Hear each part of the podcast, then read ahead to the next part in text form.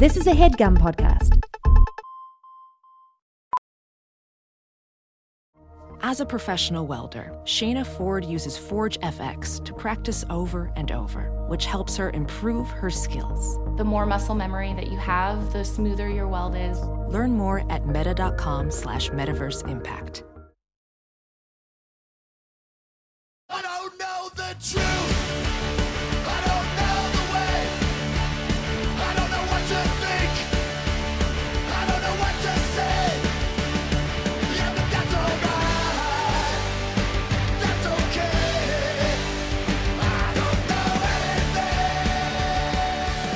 Hello and welcome to Factually. I'm Adam Conover. Thank you so much for joining me on the show again. You know, I think it's underappreciated just how much social media has transformed our world. 30 years ago, if you wanted to fix your radiator, you'd have to buy a book or even worse, call someone. Now, you just go on YouTube and watch a shaky iPhone video from some guy named Rad Robbie Radiator 420. And that's not just true for radiators, but for everything. Our entertainment and information ecosystems are increasingly dominated by social media, and that changes how we see major events in the real world. Take the devastating war that's being waged by Israel right now. The entire thing is being streamed and shared on social media, and that is how people are taking it in. And that's a good thing and a bad thing because even though social media allows people to criticize information and media narratives they think are wrong, that's a good thing. I do that myself all the time. It also allows people to spread false and misleading narratives. I mean, a lot of the videos that are being shared of this conflict are things that happened years ago, but are being passed off as recent events. The result of this is a certain amount of informational chaos. And this is not a passing trend. Social media simply is media now. Companies will spend $270 billion this year to advertise on it. And that means it's an epochal shift in human communication. We've moved from a one to many to a many to many media paradigm. And that shift is being led by a bunch of hyper competitive and at best amoral capitalists who are willing to squeeze our perplexed, addicted brains like a sponge for that last drop of precious attention. So, no wonder that a lot of people hate social media and don't want to be on it or even use it. That's fair.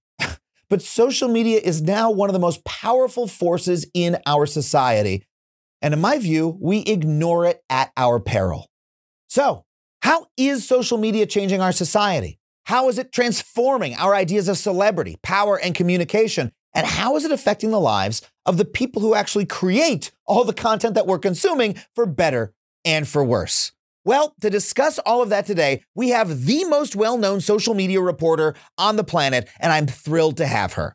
Her name is Taylor Lorenz. She's a reporter at the Washington Post, and she's the author of a new book called Extremely Online The Untold Story of Fame, Influence, and Power on the Internet. I know you're going to love this conversation. But before we get to it, I just want to remind you that if you want to support this show, because this is on social media as well, you could do so on Patreon. Head to patreon.com slash Adam Conover. Just five bucks a month gets you every episode of this show ad free, plus a bunch of other community perks as well. And if you love stand up comedy, please come see me. I am on tour this year. You can see me in Portland, Maine, New York, Chicago, Atlanta, Philadelphia, Boston, Nashville, bunch of other cities. Head to adamconover.net for tickets and tour dates. I would love to see you there in the real fucking world. And now, let's get to this interview with Taylor Lorenz. Taylor, thank you so much for being on the show. Thank you so much for having me. I feel like it's been a long time coming. I've followed your work for many years, I've been a fan for a long time. What I find really interesting about you is that so much journalism about social media is written by people who don't really use it, or they just use like journalist Twitter and they only see it through that lens. And so they don't actually use TikTok. They're like, I'm over 30. I can't use TikTok. They're those people. You are one of the few journalists I feel who actually just dives into the muck every single day and you use these services the same way that people using them do. Um, I'm curious why why do you do that and what perspective do you think it gives you? why do I do it? I, I ask myself that uh, regularly. But um, yes, I I so I started as a blogger um, back in the late aughts, um, right after college. I'm a millennial. I am over 30 on TikTok. Um, and uh, and yeah, that I kind of I wanted to write about tech from the user side. I started at the sort of golden age of gadget blogging, um, where people were doing like all this, you know, it was the iPhone had just come out and all this stuff. And I thought, well, I want to do kind of that type of blogging, but about so- social media, because I felt like the people writing about social media, as you mentioned, it's usually journalists that just spend all day on media Twitter and that's their understanding of social media. And I was kind of popular on Tumblr. And so it started with Tumblr. It started with people writing about Tumblr and me being like, okay, that's not how it really is. Um, so, Mhm. um, and then here I am 15 years later, uh, still doing it. But I, I love writing about social media and I love writing about tech from the user side because I think it's just wildly undercovered. We have so many people covering like Facebook boardroom drama and not many people covering how people actually use these products. So, especially when these products are such huge news. I mean, TikTok has been front page news for going on two or three years now, especially it's a fucking point of foreign policy at this point. And yet you see these articles over and over again that, you know, front page of the New York Times that like misrepresent what's happening on TikTok. A great example of this is the uh the the thing about TikTok teens praising Osama bin Laden. Osama Yes. bin Laden has stands on TikTok, which was uh, based on everything I read. The real people, people who really knew, seemed to feel that this was a completely fake story. I mean, what It did you think about it? It was a fake story. We debunked it on the Washington Post. Um, I'm lucky that my colleague Drew Harwell, who's my one of my main reporting partners, um, we worked together on a lot of those types of stories. But um, yeah, he did a great piece debunking all of it. Um, it's just it's nonsense, and it's it goes back to all these fake viral trends, which I've written about. Drew has written about as well, like. You know, TikTok teens are throwing each other off boats and um, there's deaths linked to it. I mean, that's a real story that the Today Show has done multiple segments on claiming that people have died. Not a single person has died. I mean, but again, it goes back to just this like arrogance and sort of what the media does, which is create outrage um, to get traffic and generate Yeah. attention. And I think that's a huge problem. And I think the incentive in the traditional media industry is very messed up. And yeah, people have not been on TikTok and, and they don't understand how to use it. And TikTok is so different from Twitter. And had they not spent so many years in Twitter world, I think they would have a better understanding of TikTok. Um, Yeah, and there's this problem where this weird thing happens on Twitter where someone on Twitter will share a TikTok and say, This is what's happening on TikTok. And then that will go viral on Twitter and it'll get like, you know, 10,000 retweets or whatever. But then you go look at the original TikTok if you're an actual TikTok user and you go, Wait, this is not actually big on TikTok. What is big is some 45 year old on Twitter. So I'm sorry to be ageist about it because I think people of all ages, me and Mandy Patinkin and you are all on there. Um, but the Twitter users have some impression of this is what TikTok is like. And so something goes viral on Twitter because of that stereotype. Whereas on TikTok, it's like it didn't exist at all. It's this bizarre impression of virality that creates virality, but it creates a distorted impression of how people are actually using these services. Exactly. Also, I think people like journalists don't understand the basic mechanics of TikTok. Um, with the Osama bin Laden thing, when I was looking into it too, even originally when there was only like not that many videos, maybe under 100 videos, it was a lot of people duetting and like and stitching and reacting to really just a couple wellness influencers. And so Mhm. I think it's that's again, it's like you're saying it's viral, but most of the most of the even the videos on TikTok were people reacting, which people don't sort of understand the difference between like a stitch or whatever. But um, yeah, Yeah, I- well, i i it's the same. It would be like saying, "Oh, this went viral on Twitter. Everyone loves this," but people are actually it went viral because people are dunking it, dunking on it in the QTs, right? Exactly. Or exactly. Or like it just drives me crazy too because it's like, or somebody posted something on Twitter, literally just posted something on Twitter. And then it's like, look at what TikTok or, you know, Twitter teens are doing. And it's like, no, also that person's not a teen. just because somebody shared something on a social platform, like isn't inherently, you know, Right. it's yeah. I think it's a, it's also just like an uncuriousness. Like you should do you should spend the time reporting and actually talk to these people, but of course nobody does it because they want to put teen and TikTok in the headline. Yeah, and a lot of it, and I, we'll talk about your book and your broader work in a second, but but just to like continue ranting about this point for a second, there's there's also this constant thing of parents or adults being horrified by what the kids are doing. I remember this was 20 years ago, but I remember there being a panic in probably about 2002 that teens around the country, adults were saying this, the teens around the country were doing rainbow parties. Do you remember rainbow yeah. parties? Do you remember what this yeah. was? This was a viral idea that kids were putting on different colors of lipstick and then giving each other blowjobs to create a rainbow. yes. I don't want to get too graphic, but like when I heard this, I was like, this is clearly a joke. This is a joke sex act that adults are going, oh, have you heard about this? And they're talking about it on The View or whatever. Um, even though no one, no one was ever doing this, right? Clearly, it's it's a ludicrous idea. And half the time I hear journalists writing about TikTok, that is what they are doing, as they're spreading some sort of weird rumor that sounds plausible to them, but not to anybody else. So let's talk about your actual work. What is the real story of social media and what has it been over the last 20 years? Why are you so fascinated by it? Yeah, well, the real story of social media is that these are complex communication networks um, that have upended media. And I think there's, it's just, they have a lot more nuance and a lot more interesting things happening on than, than people give them credit. And I think when you fundamentally dismiss platforms like TikTok or say, oh, it's just teens and, and just feed outrage about these platforms, you miss what's actually going on, which is actually very interesting and I think worthy of reporting on because this is the world that we all live in today. And I think younger people, not again, not to be ageist about it myself, but I do think younger people who actually grew up in these platforms sort of understand that inherently. Um, but yeah, I I mean, I am just fascinated by sort of how people communicate and connect and this shift in media consumption because I think what's happened in the past 15 years, 20 years is we've seen this radical shift of how people get information about the world. And primarily they get information about the world from other people on the internet, which is a big change from the past 100 or 50 years of history prior to that, when you mostly got information and entertainment through, you know, these gatekeepers, these big Hollywood or, you know, news media, like places like the New York Times and Washington Post. So, yeah. Um, you know, I, lo- I love that you revised it down from 100 years to 50 years, by the way, because I think we often, no, for real, because I think we often think of the previous media regime as being hundreds and hundreds of years, like that's the way it was forever. But if you look at like, you know, the dominant news paradigm, like it really started, I, I, don't know what, in the 30s or 40s with the rise of the FCC, like, you know, forcing these giant communication companies to have news departments if they wanted to keep their broadcast licenses, stuff like that. Before that, it was, you know, a free for all. And if you look at the early days of newspapers, it was, uh, you know, which was only a few hundred years ago. It was basically just idiots photocopying whatever they could to get as many people to buy shit as possible. And then before that, it was just the gossip mill. Like there was, uh, you know, um, and so the, the, the previous regime was very short, and you know maybe we should uh, be looking at this as a constant state of flux rather than oh my god something new happened and we're terrified of it.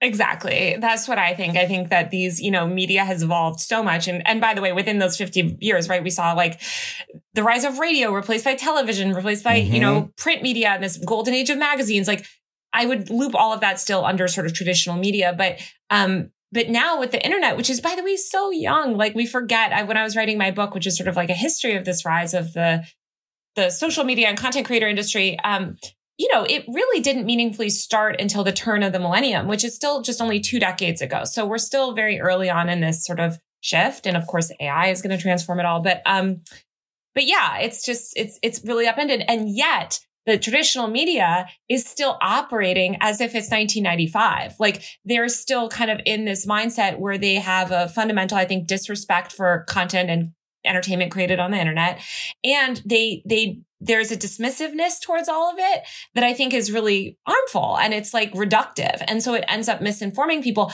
and creating this big divide. Cause I think young people that actually know what's going on, that are actually on TikTok are like, that's stupid. Like that's wrong. And I, the New York Times is printing wrong, silly information about TikTok all the time. Yeah. So I don't trust them. And so I yeah. think, and which I totally get, they shouldn't trust them on a lot of things. Um, so you know, it's uh, we have this crisis of trust, which is a, which I think is a bummer because it ends up affecting all of journalism. And I mean, the hostility towards journalists today, the misunderstanding of what journalists do, it, it's very high. Yeah, when journalists are uh, still fulfill a a completely uh, necessary role in our in our society and media ecosystem as the people who discover the facts that we talk about for the you know that, that the rest of us all talk about. Like that's the uh, that's the primary role. Um well let's let's talk about the history uh, and the rise of this new type of media personality. Who was the first influencer? Or that's a that- that's a stupid way to put that question. But where does the story begin in uh, for you around the turn of the the millennium Yeah, I know. There's there's no like one first influencer. I know Paris Hilton um, loves to claim that she was the first. Kim Kardashian loves to claim that she was the first. I do think that they were correct in the sense that reality stars and socialites around the turn of the the, the millennium were the reality stars and socialites were sort of were getting their own type of fame. Socialites have always had a level of fame in sort of local press and prestige media. And then in throughout the 2010s, when you had this explosion in reality television, I think it sort of transformed what people thought of as a TV star. And so you had these personalities emerging. Um, I argue that the first sort of influencers, content creators, whatever you want to call them, were actually the mommy bloggers um, who Mm. also gained traction really between 1998 and 2004 you saw this wave of women, obviously bloggers, like, you know, blogging software really started to take off in the late 90s, early 2000s, um, which just allowed anybody to self publish. And so you had a lot of tech and political blogs. But it wasn't until these women kind of went on the internet and started to build these cults of personality around themselves and then monetize through the internet that I think you start to see this like real like the emergence of like content creator and what those women did is completely transform women's media like they uh, they Mm. Upended the they felt like okay traditional women's media doesn't represent my gen x view of motherhood. These were young gen x women that were doing this. And so i'm going to go on a blog and write about all this messy stuff that the women's media doesn't talk about. Things like postpartum depression struggling to breastfeed hating your husband wanting to be divorced. Like these were so taboo.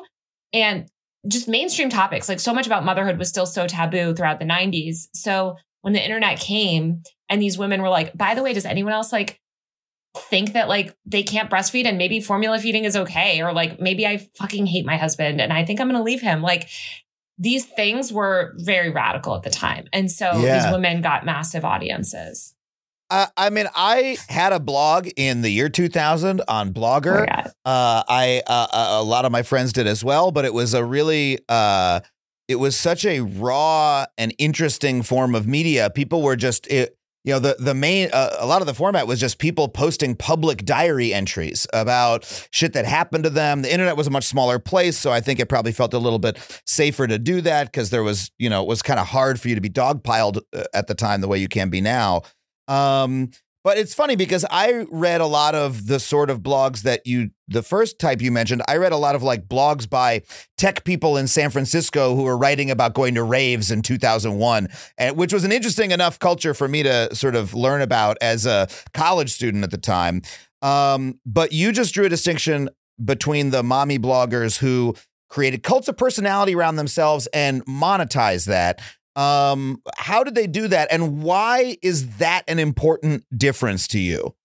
Yeah. So they did it through, I mean, Heather Armstrong, one of the most famous mommy bloggers, famously added ads to her site in 2004. And it was this seminal moment on the internet because those other blogs had ads. Like the political blogs had ads, the tech blogs had ads, all these other ones had ads.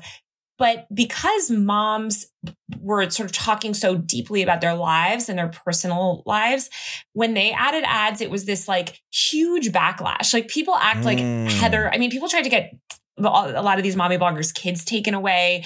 They were Whoa. accused of monetizing motherhood. And it's so funny when you look back at what they were talking about, it's so benign. Like it's the type of thing you would read in like event posts on an Instagram caption today or like on Instagram stories. Like it's actually very, it seems very benign because we're so used to everyone sharing about their lives.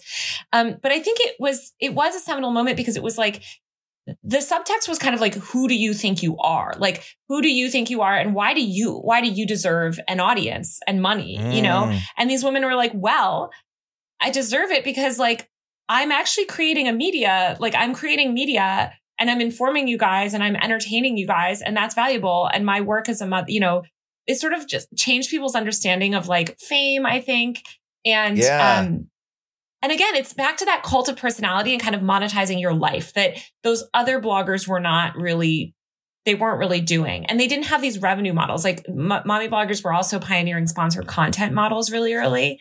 Um, where they were getting their blog posts sponsored and they started to get um, i talk about procter and gamble in my book and they had this idea of connector moms and so they had these programs in the 90s and the 80s of where they would seed things with moms that were just really popular in their town maybe like the head of the pta or whatever and when these mommy bloggers came, suddenly brands were like, oh my God, these moms can reach thousands of moms at scale, Mm. sometimes millions.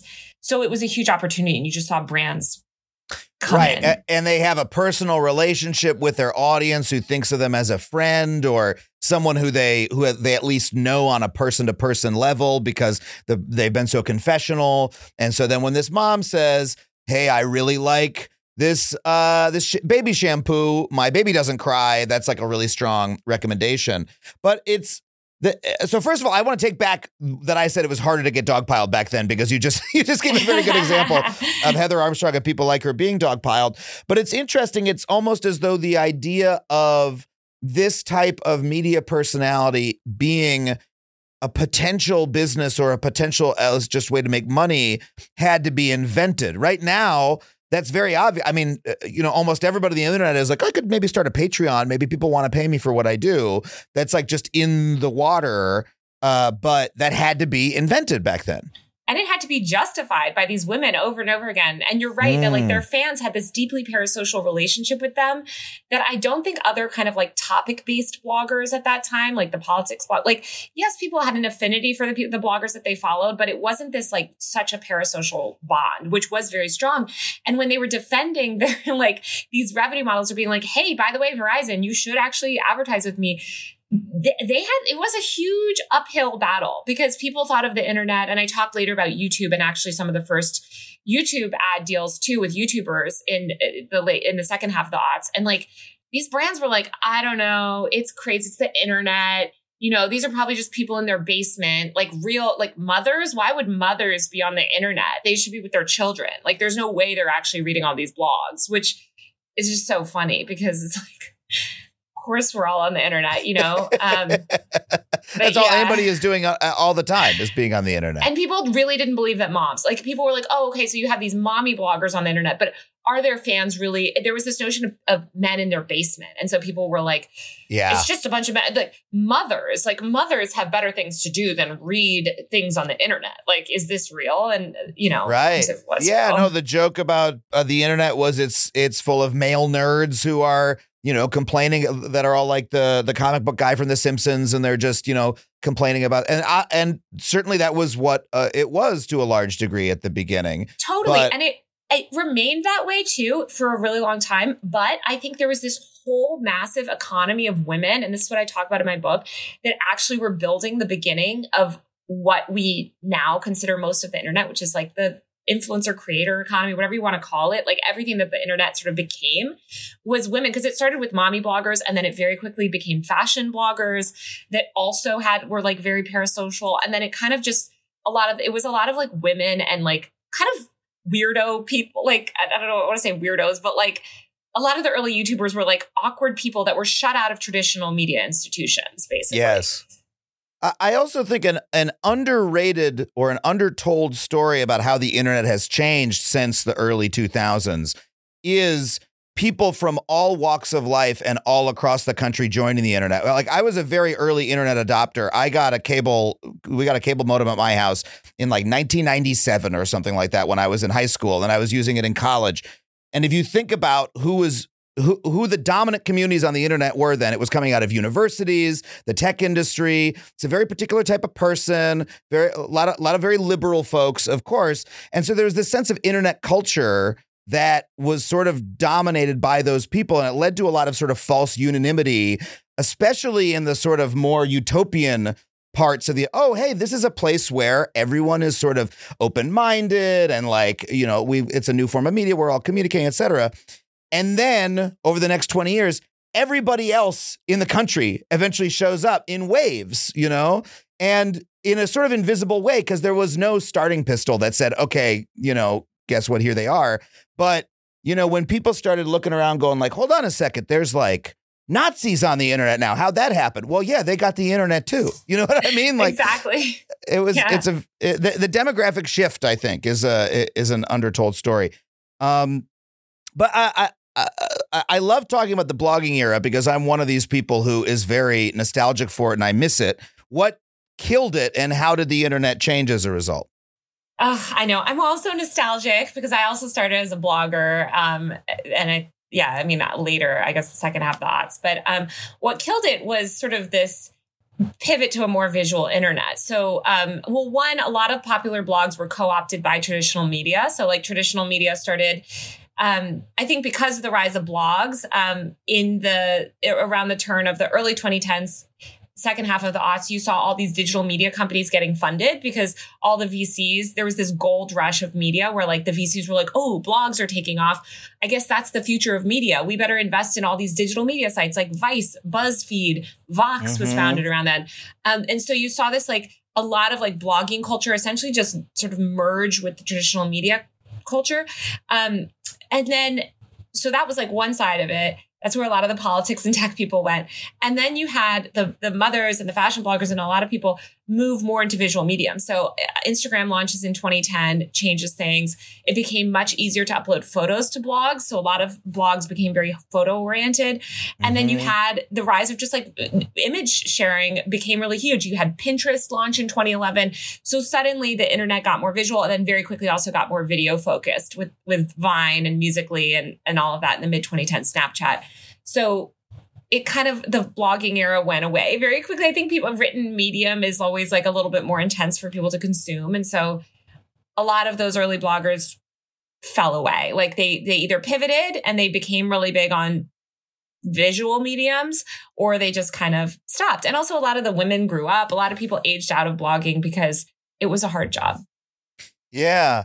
But there was also another change around this time, which was the rise of these massive platforms, right? exactly. right. wh- Which is yeah, yeah. One of the things I miss about the blogging era was that when you went to someone's blog, you went to their blog on their site. Maybe it was on Blogspot or something, Yes. but they chose a template, they had a color scheme, and you were like going to their little house on the on the internet, right? Um, and of course, there was a barrier to building that house, took a little bit more work. But uh, you know, it, it it is to me such a bummer now that we go to these massive platforms where everyone's you go to Instagram, everyone's Instagram looks the same, everyone's in the same little box, and I find myself checking the same five websites over and over again. Uh, and and the, there's a massive centralization of power into these platforms as well, right?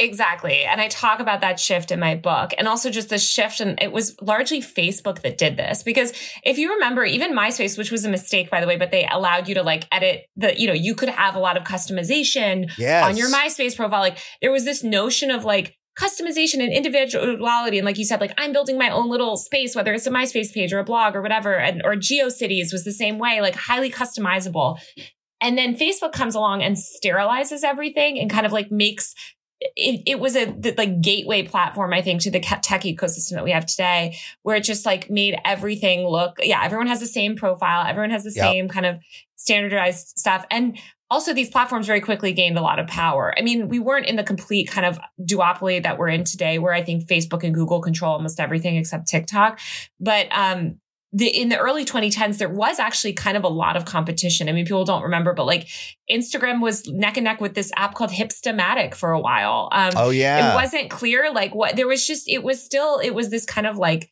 uh, apps were taking off like apps in general were a huge growth because um, apple launched the app store and all that um, so yeah you just saw the rise of platforms and suddenly everything was about platforms and everyone was joining platforms and even then though people weren't monetizing the platforms very much. Like people once people went onto the platforms it was kind of unclear how they would make money. And i talk about the early instagram because Instagram was so against ads from the get go, Kevin Systrom was like extremely against it. Um, that birthed sponsored content very early, like uh, sort of that Mm. whole Instagram influencer universe, like because there was no other ways. Instagram was growing so quick from like 2010 to 2013, 2014 that, um, and brands wanted a part of it. But because Instagram wasn't offering ads, they had to go directly to these Instagram content creators. Oh, And like so- like the platform wasn't offering ads at that time. at all at that time. Oh, wow, that's really I had no idea and that and that created the incentive to go pay the people directly to get them to hold up a tube of toothpaste in their photo or whatever. yes. That is wild. Yeah, Um, which is so crazy too because because it's weird to us now. We think, well, of course the platform's going to have ads. At the time, they they weren't. They Kevin was very against it. That's. Uh, do you think that uh, before we go to break, uh, to stay on the platform question for a second, I feel like we all got seduced by these platforms. Like I remember, you know, Instagram coming out and being, oh, this is a fun, oh, it's a fun little social network. I can see my friends' posts. What a good time. Sort of felt like installing BeReal for the first time, right? Where you're like, oh, look, oh, this has some novelty. We're doing some fun stuff. Oh, you're telling your friends, no, I like it. I think it's pretty fun. And then five years later, you're like, wait, why is this the only app I open? Right. Um, and now occasionally new apps pop up like BeReal, but it's a year later and we're not using BeReal anymore, right? It's that's dead. I'm still back on Instagram. Even TikTok, I'm still on Instagram most of the time, right? And so, do you feel that there's going to be any opportunity for any of these giant platforms to, you know, shift for new platforms to arise, or have things really settled after 20 years of flux, or do you think things are more flexible than than we might anticipate? Well, so the big problem, and I think this comes down to regulation, because I think the only way that's going to change this is through antitrust and and also Facebook. TikTok was such a blessing for Facebook because everyone was like about to, to like saying like oh look tiktok or you know meta has this monopoly and stuff. Suddenly when tiktok came along they could argue oh no look you know despite the fact that we're spending millions and millions of dollars in, in lobbying and trying to take this app down look at the competition we're suddenly getting. Yeah but it's very telling that the only platform that is remotely given tiktok or meta and google a run for its money in the past i would say 10 years is TikTok, which is also owned by a multi billion dollar tech conglomerate that could spend a billion years in influencer marketing. In 2019 alone, they spent a billion dollars just in the US. Like, that's Yeah. the level of like resources that you have to have to actually go up against these tech giants. Cause look at Snapchat. Snapchat's a very good example of this, right? Like, Snapchat had so much momentum, so much traction. They turned down an offer to be bought by Facebook. Meta just crushed it. They've they've systematically sort of like gone after Snapchat for so many years, obviously cloning stories, but so many other things. And so that's what these companies do. And so the goal with startups now, and I talk to a lot of young founders of social apps, all their goal is to sell to Google or Meta because Yeah. they don't think that they'll ever have the resources to compete. And it's very hard. Look at what's happening right now with these with Twitter competitors.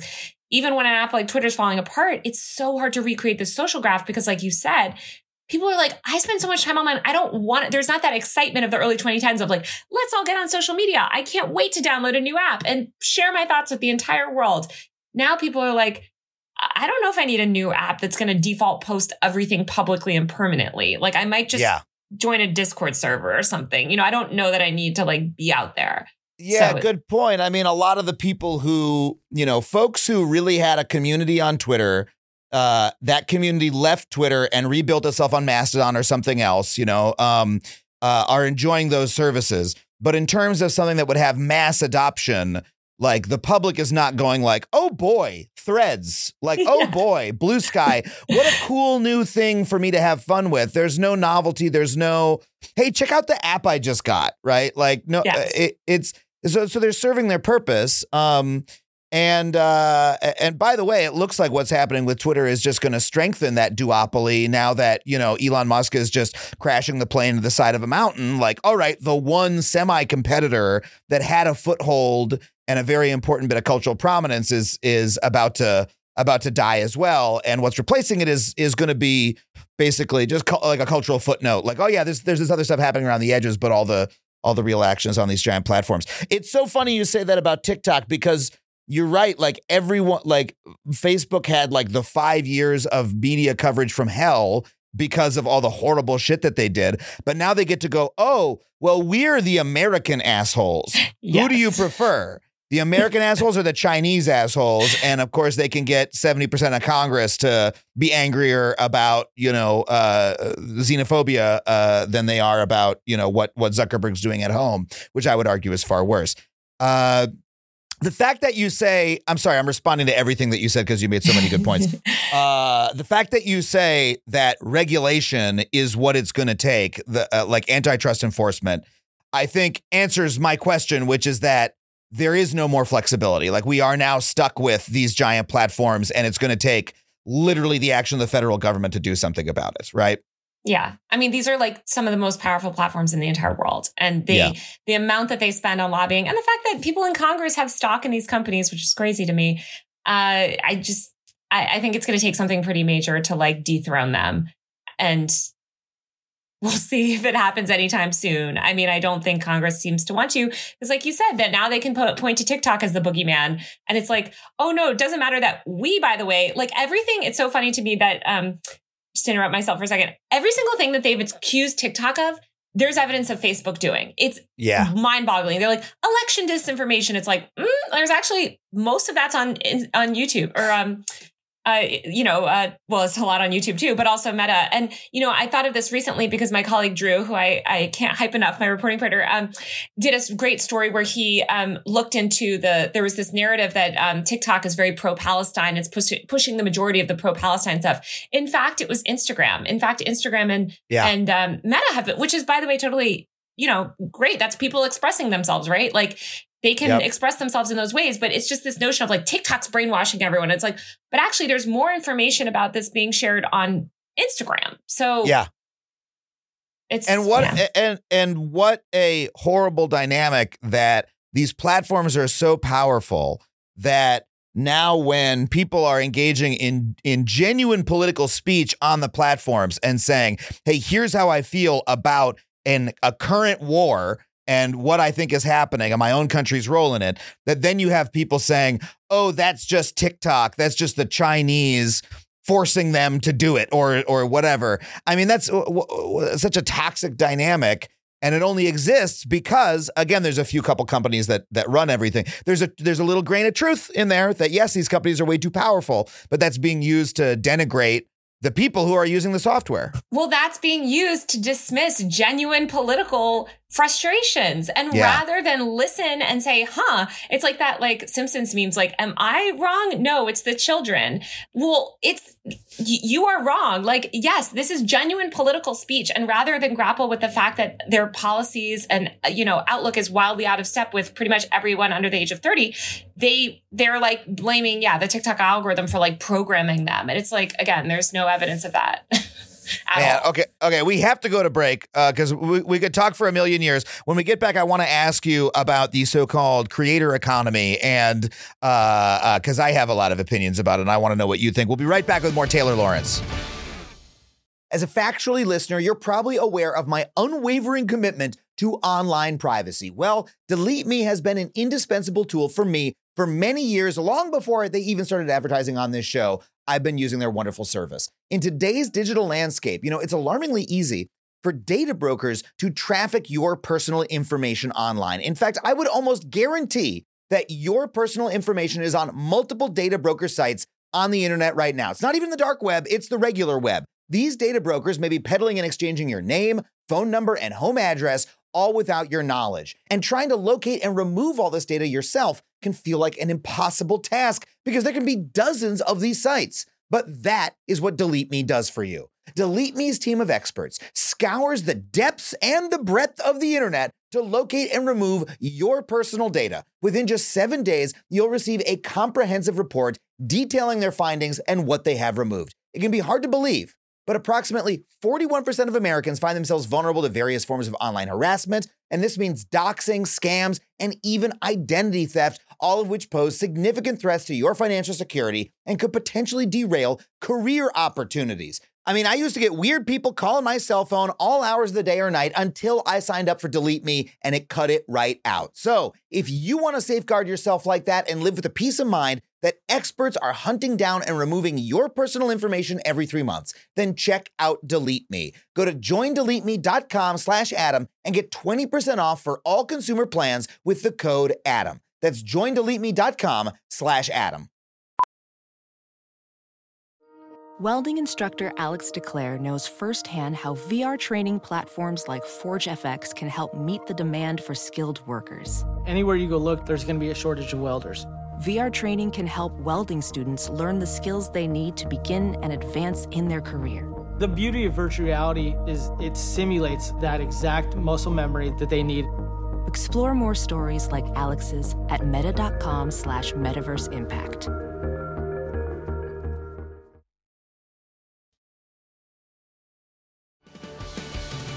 Okay, we're back with Taylor Lorenz. Um, we were talking about how you know the rise of mommy bloggers that leads to the monetization of this type of new type of internet personality, and then how when it started on Instagram, you know, this again had to be invented that this was a way that uh, people would get paid. But now, when you look at all these services, they all are creator economy, creator economy. We're supporting creators. You can monetize, blah blah blah blah blah. That's their literal business model. Um, I have a lot of questions and qualms about that. What do you think led to that rise, and what have the effects been? Well, I mean, yeah. I, well, what I think that the term creator economy, by the way, was never used by anybody until Silicon Valley VCs really started embracing it in 2021. Mhm. And that was because once the pandemic hit and everyone was forced online and, and basically like everyone was sort of forced to consume internet entertainment. And that's when the VCs finally woke up. And after shit talking the influencers for like literally 10 years, they're like, oh shit, wait, actually, there's maybe we can make money off these people. So Yeah. that's a great opportunity. And so they like pivoted and started to be like, oh, it's about emboldening creators. It's really just about like squeezing everyone and pushing everyone to monetize, you know, and commodify themselves in, in sort of the most invasive ways possible so that they can get a cut of it. Um, Mhm. which is very self-interested. But I do think that, like, I, I mean, I am a supporter of independent media, and I do think that that the these platforms have enabled a certain type of uh, media that is valuable and sort of a counter to traditional media. Um, but a lot of it's just exploitation and them selling people this sort of false lie. I mean, I, um, a friend of mine was saying too. It's like it's the this whole creator economy stuff has really reinvigorated this like the same lie of the American dream, where it's like anybody can make it. Just move to America and anybody can make it, and we're just a big, you know, land of opportunity. And that's how these platforms sell themselves as well. It's like anybody can make it on YouTube. Look at Mr. Beast; he was just a random guy, and so all you have to do is just work hard and keep posting. You know, Yep. that's such a lie. That's such Yes. a lie, and they're selling it to, by the way, ki- children, and that's why Yes. you have like, and so And this is this is my problem. I mean, if you go on Twitch right now, you will find millions of 14-year-olds who are giving Twitch 8 hours of free content a day because Twitch told them that if they do, one day they can be like, you know, Hasan or or whatever any of their favorite Twitch streamers. Um, and in fact, if you use the Twitch interface, it's gamified, so it tells you, "Oh, good job, you streamed for 3 hours in a row. Oh, good job, you streamed for 5 days in a row." And these people are being paid nothing and they're doing it in the hopes that one day maybe Twitch will break off a little piece of ad revenue to give them as though it were a career, as though it were something that they could practice and get good at. Uh, and, you know, they hold up these examples of this person, this one person is making millions of dollars, the Mr. Beasts of the world. Um, when that is a vanishingly small portion, and the average creator is like maybe making a couple grand a year if they're lucky. Like uh, even the people who like look like they're successful, it's it's such a lie, and it's it's exploiting. It's child labor. I, no, I, they're not even I- paying. Literally, this industry runs on child labor. It's wild to me. And uh, but this is the problem with America, by the way, writ large. Like we hold up people like Jeff Bezos or you know Mark Zuckerberg, right? Or like any these like billionaires where we're like. Anybody can make it in America. These people started with nothing. First of all, they're usually very privileged, and that's never true. But also, they are so, they are the exception to the millions of other hardworking people that can work their life and work their asses off their whole life, and they'll never be billionaires, right? And it's the Yep. same thing. It's like, and I think children have internalized it so much. Like we're, I mean, I just got back a couple months ago from this camp for ch- teaching kids to be YouTubers, um, ages six to 12. And I was interviewing these kids about like why they want to be YouTubers. And they've just internalized this tech company propaganda from the beginning. And a lot of their parents have too, because they do see these examples of success and because nobody really understands how it works. Like they don't actually, because we've completely abdicated covering, the media has done no job of basically covering this entire industry. Instead of they just dismissed it for like two decades um, they don't have an understanding of how it works. And so they do see this like examples of virality or like, oh yeah, I saw that like this random kid went viral and now he's on Ellen. That must just be how it goes. And it's like, no, it's not how it goes. It's not how Yep. it goes for 99.999% of people. It's crazy how many people have said to me in the entertainment industry, like I work, people I work with who work in television, right? They'll be like, oh man, people are making so much money on TikTok. And I have to tell them, like, I have a million and a half TikTok followers, and I can get a million views on a TikTok whenever I want. And you know how much money I make from TikTok when I do that? $40. That's how much they pay you from the YouTube from the TikTok Creator Fund if you get a million views for them. Now it's better on YouTube, right? But uh, TikTok has somehow spread this lie among the public that like everybody's getting rich on. Ti- I don't know who the fuck's getting rich on TikTok. How many people? Maybe a thousand, a couple thousand are like making amazing money, and like ten thousand are making you know half of a living, and then everybody else is making pocket change. But the company is telling people this is where you the ads for TikTok are literally like, I started my business on TikTok and now I'm so successful. Like it's like they fucking won Shark Tank or something. It's I- it's ridiculous. Well, it is kind of like this, like, it's a lottery economy. Like our whole Yes. it's it's just a lottery and it's it's mostly luck and i yeah it's just i mean it's incredibly frustrating as a journalist because you have to kind of like constantly debunk it and what are most most stories about content creators again because there's no actual there's not very much. Now of course there's people like Kaya Yurieff and Amanda Perelli who are actually covering the industry but there hasn't been coverage. There's been almost no journalists covering this beat. So like the stories that get written are just like wow this guy became a youtube millionaire oh my god ryan's toys you know like he was a child and now he's rich and I cannot wait for that kid to grow up and write a book, by the way. Like, let's wh- what's going on with Ryan? So actually you know ryan what? yeah ryan actually i think is ryan is like so famous he's kind of living in hawaii and like i think his parents are pretty chill i'm worried about the kids that are not like it's always and same thing with like the family channels it's the people with like 30000 Right. subscribers right. That are the We're desperate. grinding. Yeah. Yes. And also like they're the ones doing more extreme things and pushing and you know, it's like when you're at the top of the top, you're kind of sitting pretty. It's like you're working hard, but mostly people know you because you've gotten all this media attention. So you're like, you can spin it in. And like, I mean, I will say just back to Ryan, what he's done is really successful in the sense that he just created his own, he created, he's, I think 11, but his team has created a toy line. So it's like, he can go away tomorrow. That toy line is still going to be gone. They leveraged it into a business. And I think Yeah.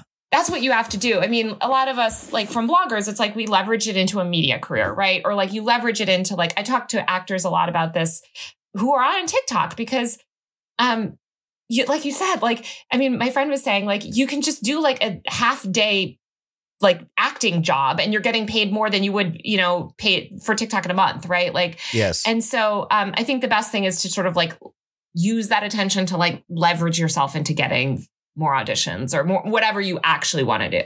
and it it can do that sometimes. I mean but but sometimes not. I mean so look I, i'm a stand-up comic and stand-up comedians are so upset now because like oh you got to post on tiktok now. You got you want to do stand-up Yeah. comedy. You got to post you got to do clips. Oh it's all about the clips now.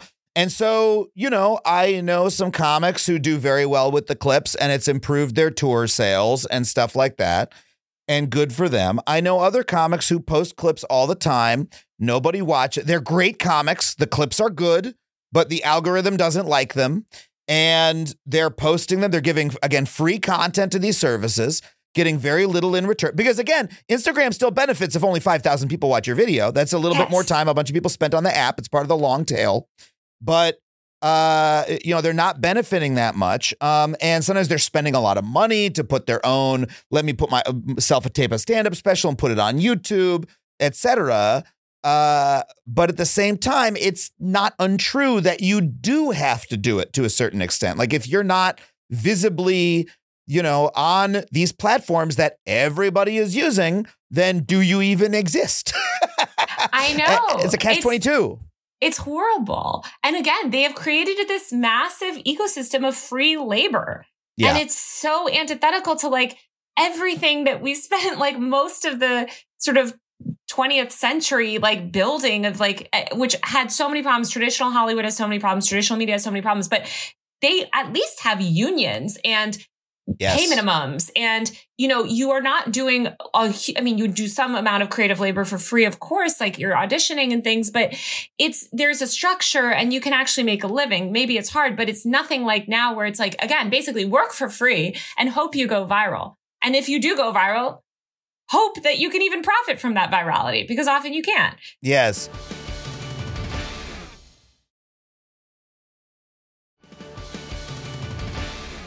You know, if you look at the beginning of these sites, like YouTube, right? You, uh, I, I was putting video content on the internet before YouTube.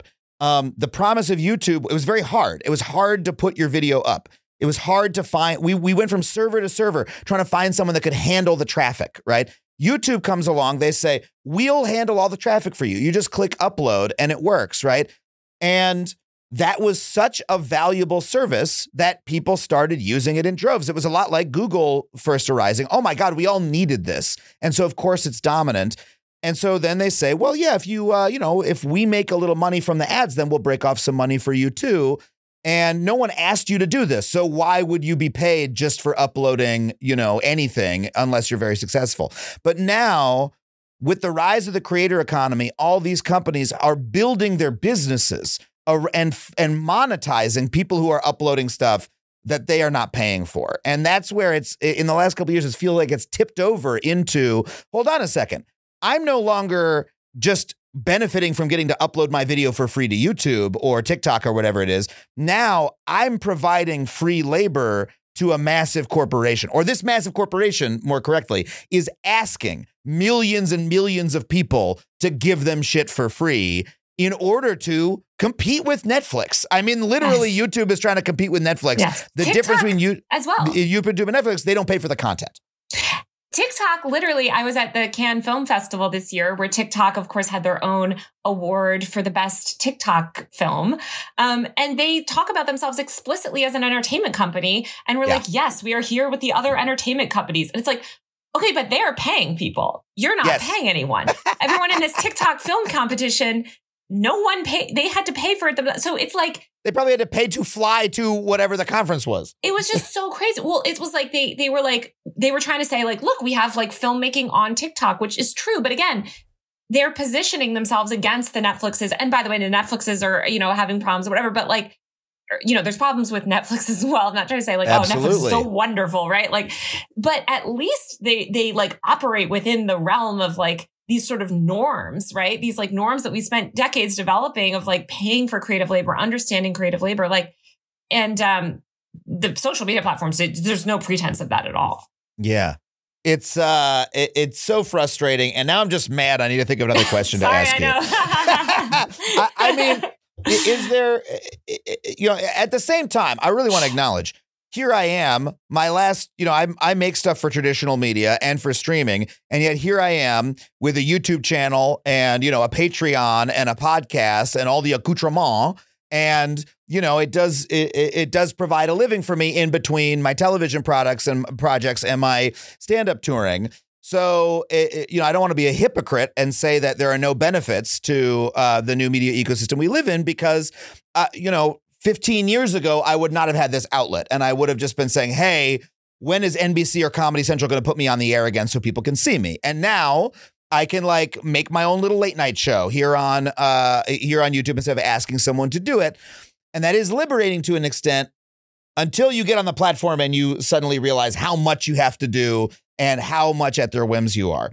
Uh, Yeah. But uh, how do you think about that balance between the benefits of how many more voices we have access to, how some people, not as many as advertised, but some people are able to build a business, and the scam that all of these companies are perpetrating on us? Because I see it both ways. Totally. And that's like what I think my book like grapples with is like both of those too, right? Like it's Mm. it's given I mean the the rise of social media as I write in my book is like given more people I think the chance to sort of directly benefit from their labor than any other time in history in the sense that like you can as you mentioned you can get out there and you can do your own thing. You can write a song that you can now upload to the internet. You don't need a record label, right, to distribute your your creative work. Um but it's very hard and it's very hard to monetize and all these things. I, I think it, there's good and bad. I think for, fundamentally, I believe that work and creative work done on the internet should be considered just as valuable as traditional creative labor. And I think about that a lot in the terms of journalism because I started as a blogger when people were like, are bloggers even real journalists? You know, if Yeah. you do journalism on the web, I'll never forget when I got my first byline in the, I used to write for the Atlantic and, um, I wrote this big feature and I was like, "Oh, I'm in the Atlantic and stuff. And somebody quote tweets me and it's like, oh, but it's, it's the website. It's not the real Atlantic, you know, and like making Uh-huh. these weird distinctions. And it's like now you would never even make those distinctions. I don't even know. I think the Atlantic is still in print. I'm not, not even I sure. mean, but I'm I'm still a little, you know, I'm I'm a media reader, and I uh I still have a little bit of that old school, you know, bias in me. Like when, you know, uh, my girlfriend had, uh, who's a wonderful illustrator named Lisa Hanawalt, had a piece in the New Yorker a couple years ago or last year. And it was a big deal to me that it was in the print New Yorker, right? Because that's that's the magazine that's been coming to my house for 20 years. And you know, the website's great, but there I, I I can't get away from it a little bit. I think okay, so I don't view it that way, I guess, because I also think working in media, you see how completely arbitrary it is. What Yeah. actually makes it in print? What the reason it's in print is so random. A, a lot of times it's just like, oh shit, Mhm. we need 500 to fit on this page because we sold an ad here, so we need something this length here. Yep. It's random and. It doesn't speak to the. It, it's great. at not saying like to diminish it, the quality of stuff in print, but it's just very like it's a spe- it's a sort of a novelty product at this point. And I do think that like um, I- so, uh, you're completely right, and this is a healthier view. But it's just funny how blunt you are about it. Please continue. No, I mean, trust me. I when my book got reviewed in The Economist and it was in print, I like made a whole TikTok, and I, I'm not like it's fun to see, but it's more just for the Instagram. I mean, I um the former editor in chief of the New York Times said the same thing when I was actually interviewing for the Times, and he was like, "Yeah, you know, people only care about getting on A1 because they want to post their." Instagram of I made it on the front page and I'm like, yeah, it's true. Nobody actually I don't even know where to find the newspaper. Um so I, you know, I, I think it's like all these shifts. My my feeling is just that we should take the internet seriously. Like Yeah. whether, you know, yes, there's good, yes, there's bad. But the point is, is that we need to have these conversations and, and start from the point of taking it seriously. And most journalism covering the internet still in 2023, di- 2024, whatever year we're in now almost, um, does not take the internet seriously. And it's the silly, dismissive TikTok shit, right? And that's a huge problem. So Yeah, I mean, it's a healthier view that you have, uh, and yet.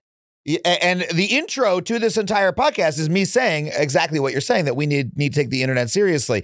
And yet inside me there's that little cultural bias, you know, towards the prestige of traditional media. And and it's it's it's everywhere. Like uh, look at what Netflix when Netflix launched, what did they do? Why did they try to win those Emmys? They wanted to be TV, not YouTube. And people used to make jokes. Oh, is House of Cards going to win a Webby? No, they they won an Emmy, right? Sorry, go go for it, please, well, Killer. okay, this is like my biggest thing. Like, because I decided in the beginning of my career, I don't care about you have to not you have to just make like think of the future and just be like uh, like for me I was like I only care about the internet and I that is the only thing that matters to me. So yes, I will happily take a job at the Atlantic if it means I'm only writing for the internet because I know that that's fundamentally what it would actually matters, right?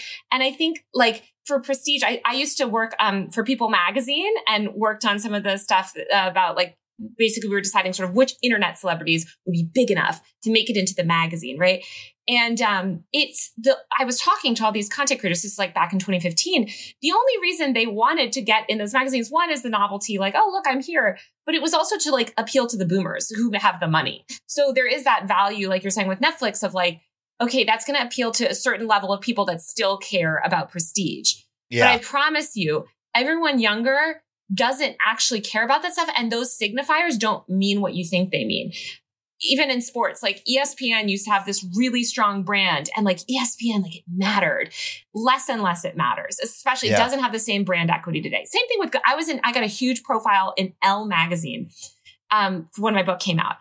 Nobody can, and no hate to Elle, it's a great magazine yeah. but it wasn't like had I got that in 2005, right?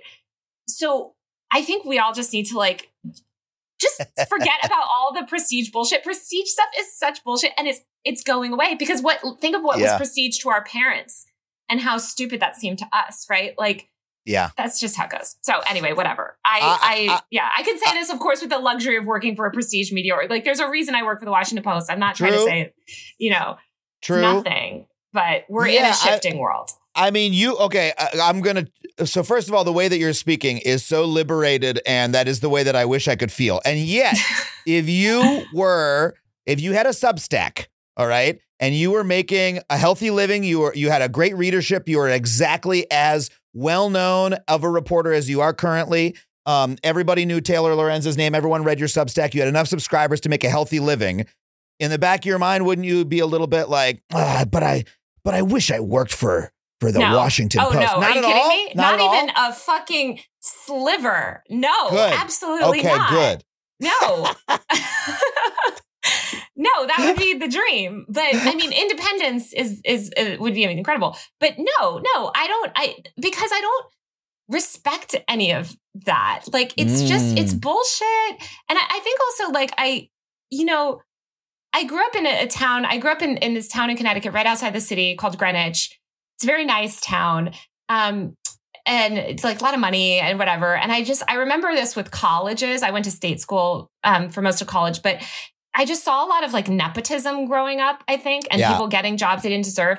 And I think very young, uh, from a very young age, I've just always considered that entire sort of legacy prestige world a lie. It's just Yeah. a lie and it's a farce. And I when I got I did a um this is going to also sound like I'm such a hypocrite but I did this fel- this fellowship at Harvard and um I remember when they were sort of like I was applying and they were asking me to do it and I was just like this is such this just shows that like they they actually those institutions respect you more when you don't buy into their bullshit because then they kind of Mhm. want your approval and then they're like Yeah. oh what's she doing over there oh you know and they but it's like if you chase that Yes. they almost don't respect you as much, which it's wild. But if you're too, if you're like I'm too big for you, then they then they then want they're like, you. wait a minute, hey, Uh, the- Yeah. You know the the problem is these these dynamics do still affect us. It it reminds me a little bit of my relationship with like Hollywood award shows, where like I did a whole segment on my show about Hollywood award shows, how they're bullshit. I'm a member of some of the academies that vote for these awards.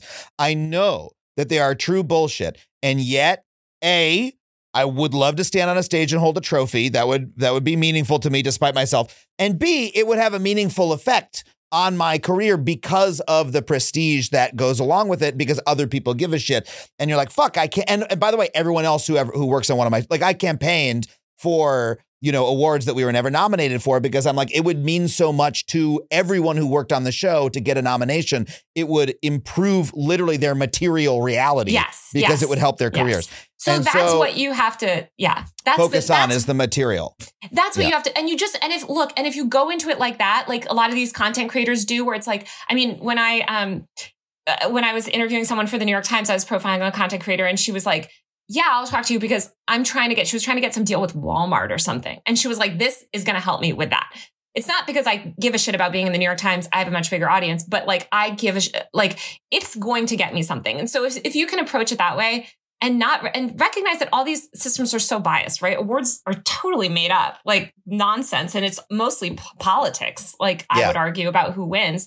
Um, you know, you can then you can be like, look, okay, I don't give a shit about this, but as you said, it is going to because there are people who care. Unfortunately, there are a lot of people who still care about these systems. I would argue that they're diminishing. Those people are going to retire soon. And you should, the thing you should care about most is sort of your own your own aspirations like what do you Yeah. actually want you know and what do you really want to achieve and even if you never got any award and you never got any recognition and i always say this myself like i i i would work for the daily dot still if i could still Yeah. do the work that i work like my goal is to just do the work that i want to do um This is such a good therapy session for me, uh, and I, I need to hear it. Uh, but I do have because I'm, you know, again, here I am on doing this on YouTube, and yet I'm still like, God damn it, you know, I would love to be, uh, uh, you know, d- be doing this on a television network. Um, and so that no one could watch it so 10 people in their 60s could leave it Well, on in the background here, no, here's uh, this is leading me leading me to my next question, right? Because it's true, less people watch those things than ever, right? Why would I want to host the Daily Show or whatever it is, right? Yeah. When a couple hundred thousand people are watching that a night versus you know how many were 20 years ago and versus how many people are on YouTube.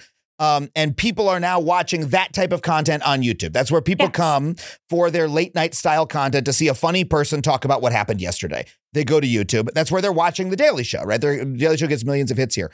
Here's the problem the Daily, if I was hosting the Daily Show or a comparable show, I'd have a couple hundred thousand dollars per episode that I could use to make that show. I could hire writers and researchers. I could get a great camera crew, and I could actually do work that I cannot do here on YouTube because here on YouTube, I can make enough living for myself. I can pay a couple freelancers. We've got this wonderful studio here with Headgum because they have a business model. But we, this is not, we do not have the resources of cable television. And so that is, and to me, when I look at it, I'm like, all right, that is a devaluing of the media because a comedian 20 years ago would have all those resources. A comedian today is doing it in their bedroom. They're getting the same number of hits. Maybe they can even personally make as much money as they would have if they get the right sponsorships uh, that they would have 20 years, 20 years ago. But the quality of the content is worse because they do not have enough money to spend on all of it. And I worry about that devaluing what we do. You know, sa- same thing as if you look at all the great magazines are dead, obviously, right? And now all those people are having Substacks.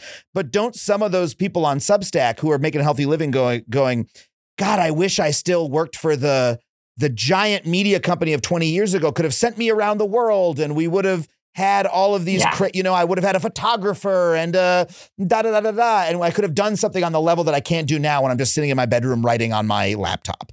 This Um, do, is do you have, lit- do you have any thought about that? this is why I work for the Washington Post. a hundred Yeah. percent. Like, and I totally agree with you. I think it's, and I think it's, by the way, I think it's the tech companies that have devalued this labor where now everyone, Yes. like you said, you have to be your own director, da, da, da.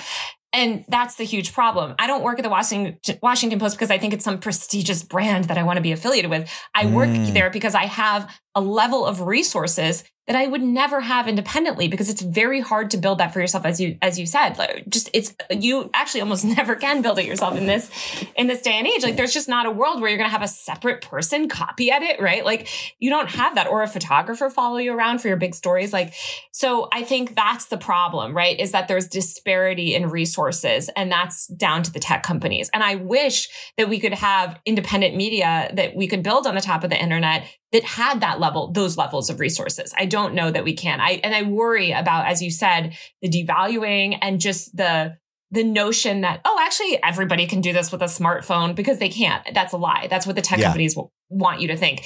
You actually cannot produce the type of like television product or you know like this sh- type of show or journalism or entertainment product or information product that you could with yeah with the resources of traditional Hollywood and media. You can't. Yeah, and you know, I get bummed out where I did a lot of media during our strike, you know, and I would Mhm. get bummed out whenever I'd talk to a reporter who would come up to me with an iPhone and a little mic that they would put on me themselves and then they'd hold up their iPhone and ask me questions and I'd be like I mean, I wish you I wish you had a crew, you know? Yeah. Like you you should have more. You are doing a good job. Um uh how has it been for you watching uh, as someone who uh, has really made, you know, inhabited this space so fully and who has taken some shit in your time for, you know, talking about the notion of having a personal brand and, and, you know, making a living on social media from the sort of older school of journalists.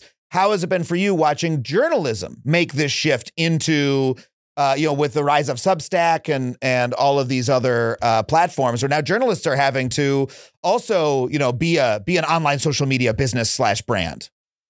Yeah. It's been a little bit vindicating, but also sad. I mean, I feel Mm. vindicated in the sense that, yes, people dragged me for like 10 years, I guess, for saying this.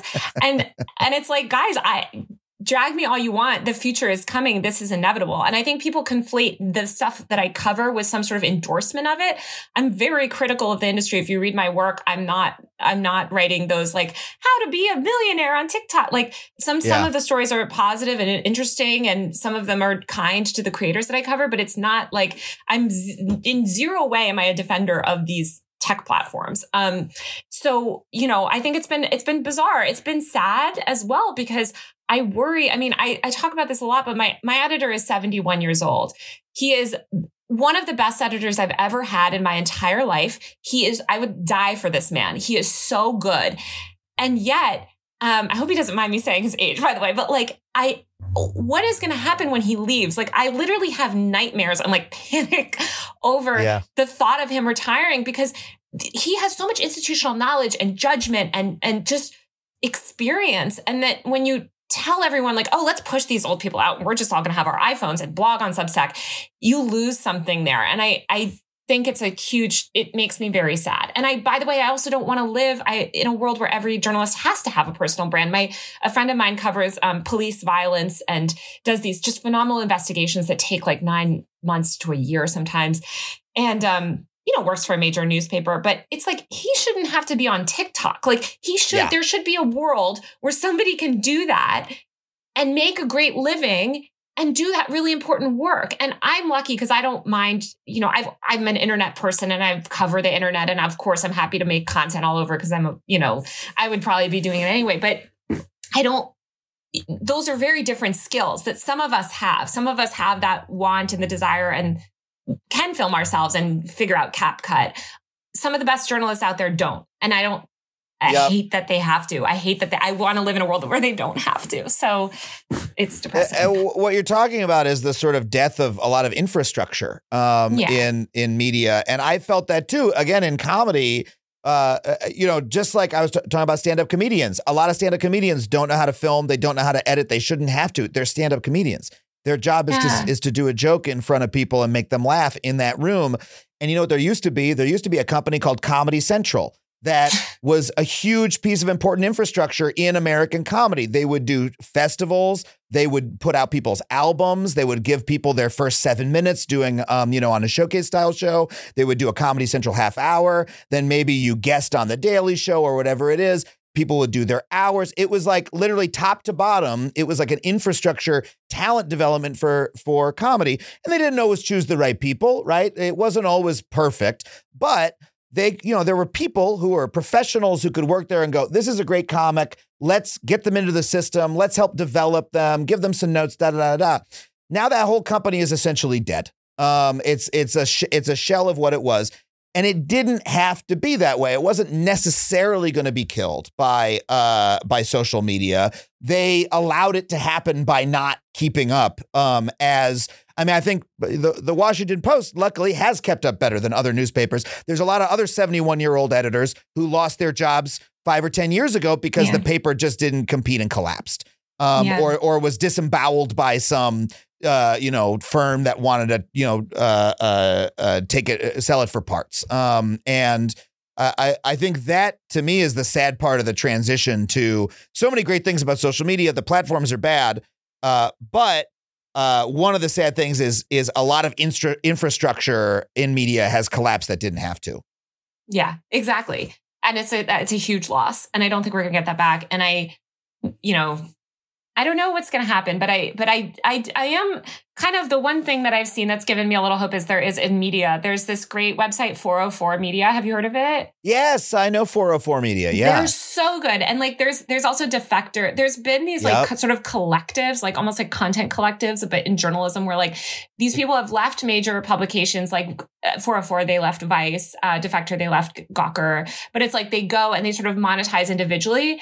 I think 404 is like literally doing the best journalism in all of tech media right now. It's Yeah. actually insane the level that they are competing on. These are these are former Vice staffers from Motherboard who Yes. were doing amazing work there, and then they started uh, after Vice had a, a yet another round of layoffs. They started their own company, and I'm a subscriber, and they do incredible work. It's it's insane, and they're like running circles around like every other tech journalist at like every major publication, and so it's given me a little hope. I hope that they are making millions. Like I just I want them to survive. I'm so scared. I like, you know, because you see these things and you're like, holy shit, like somehow you're doing this. Like I don't know how, but somehow you're doing this. And normally it takes a huge amount of resources to do the type of work that they're doing because you have to FOIA, you need lawyers, you need, you know, a lot of infrastructure, and somehow they're they're doing it. But Yeah, I, subscribe to them, I guess. I, I wanted to ask you about the future and what made you optimistic because sometimes it seems as though even though we have these giant dominant platforms, there's a little bit of fragmentation happening where someone like me can sort of put a living together with like, okay, Patreon, podcasts are still not centralized. They're not dominated by Spotify or any other company. They're still very decentralized. Um, you know, YouTube is its own problem, but it doesn't need to be, you know, my entire world. Um, and then you've got journalists again, yeah, going to Substack or creating these little collectives. Um, it it does it, it feels like I don't know, life is finding a way on the internet despite the very the very harsh circumstances. How how how do you look at the next 5 years? What do you think is going to happen?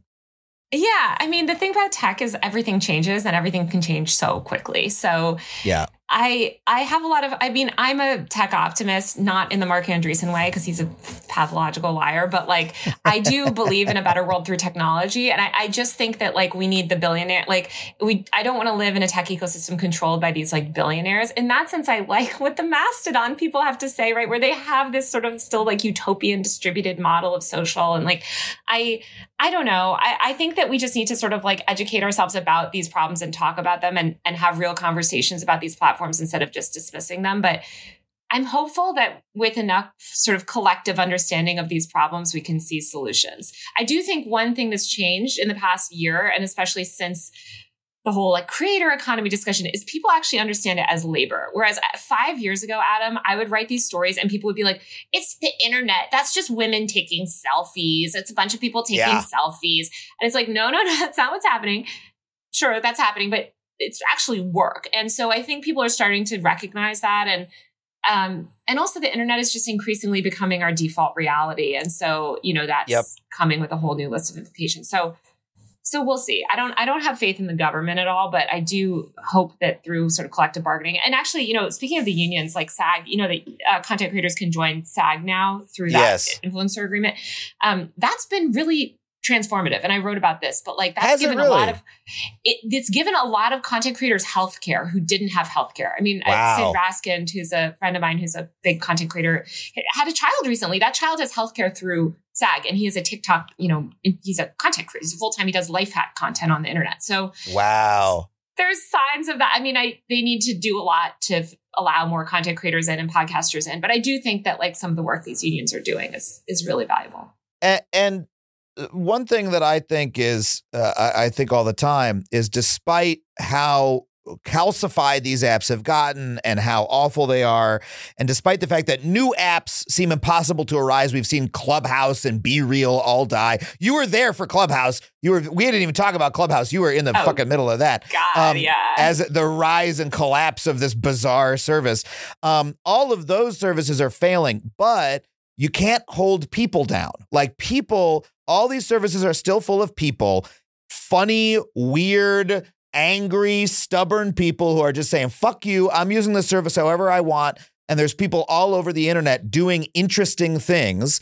And you can't stop people from doing interesting things. So there's there's always still uh, some interesting positive story happening on the internet, no matter where I look. And and one of the things I love about your work is you're always bringing us those stories.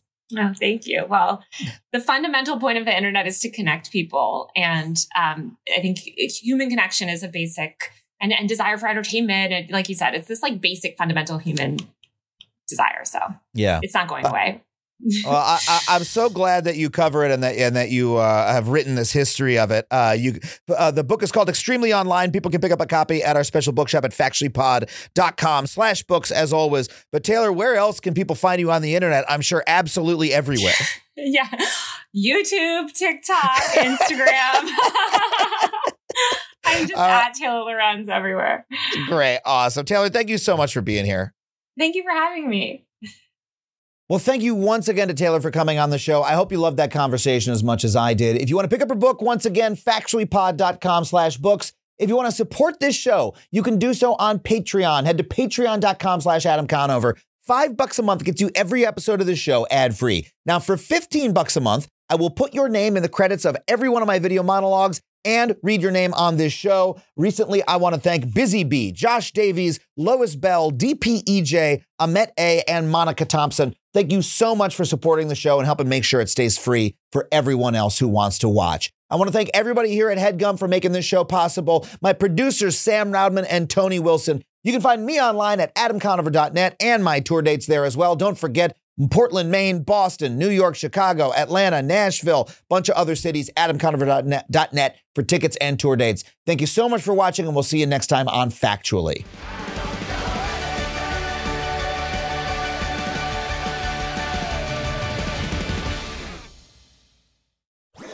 That was a headgum podcast.